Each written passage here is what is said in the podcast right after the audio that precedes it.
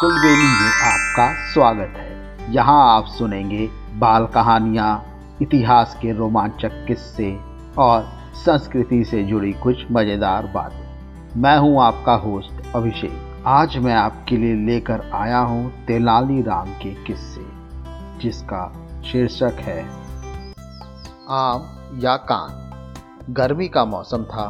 तेनालीराम से मिलने उनके दूर के रिश्तेदार आदि नारायण राव आने वाला था।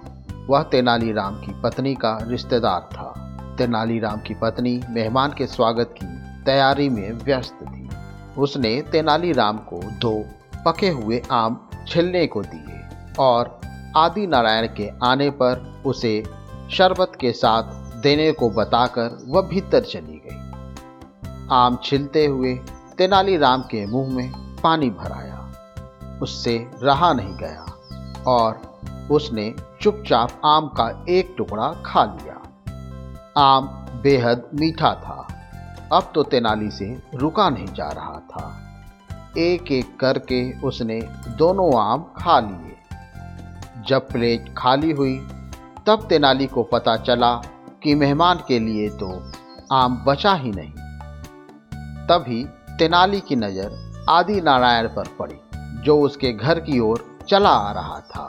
तेनाली को एक तरकीब सूझी। उसने अंदर से जंग लगी एक छुरी उठाई और उसे लेकर अपनी पत्नी के पास गया और बोला, मैं इस छुरी से आम नहीं छिल पा रहा हूँ। इसकी तो धार ही नहीं है। तेनाली की पत्नी ने कहा, लाओ मुझे दो। मैं अभी धार लगा लाती छुरी लेकर तेनाली की पत्नी वहीं बरामदे में रखे। पत्थर पर छुरी तेज करने लगी। पत्नी को वहीं छोड़कर तेनालीराम मेहमान का स्वागत करने दरवाजे की ओर आ गया। संभल के भाई, जरा ध्यान से सुनो, मेरी पत्नी पागल हो चुकी है, भीतर मत आना। वो तुम्हारे कान काटने की तैयारी कर रही है। देखो, अपनी पत्नी की तरफ़ इशारा करते हुए तेनालीराम बोला, क्या बोल रहे हो? वो मेरे कान क्यों काटेगी आदि नारायण राव को यकीन नहीं हुआ। तुम झूठ बोल रहे हो, तेनाली। तेनाली ने बोला, मैं भला क्यों झूठ बोलूँगा? वो देखो, खुद ही देख लो। वह तुम्हारे लिए ही इस छोरी को धार लगा रही है।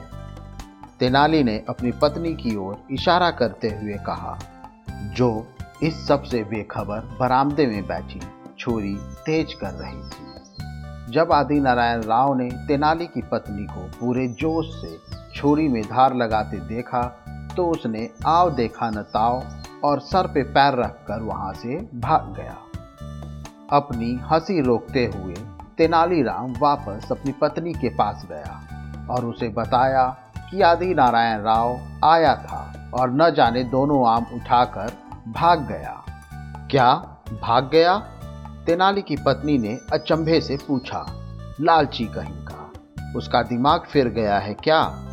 दोनों आम ले गया हाँ हाँ अपनी हँसी दबाते हुए तेनाली गंभीरता से बोला।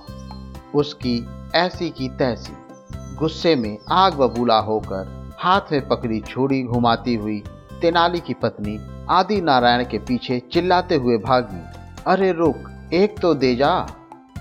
भागते हुए आदि नारायण राव ने उसका चिल्लाना सुना। तो वह समझा कि तेनाली की पत्नी छुरी लेकर उसके कान काटने आ रही है और धमकी दे रही है कि वह दोनों नहीं तो एक कान तो दे जाए।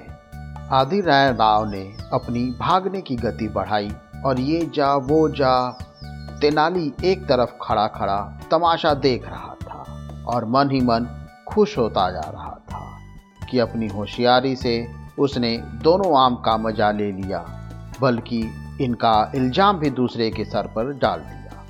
इसे कहते हैं, चिट भी मेरी और पच भी मेरा। मुझे उम्मीद है आपको ये कहानी पसंद आई होगी। ऐसी ही और कहानी सुनने के लिए हमारे चैनल को लाइक और सब्सक्राइब करें। इस कहानी को ज़्यादा से ज़्यादा शेयर करें। जल्द ही मिलते हैं एक और नई कहानी या किस्से के साथ। तब तक के लिए धन्यवाद।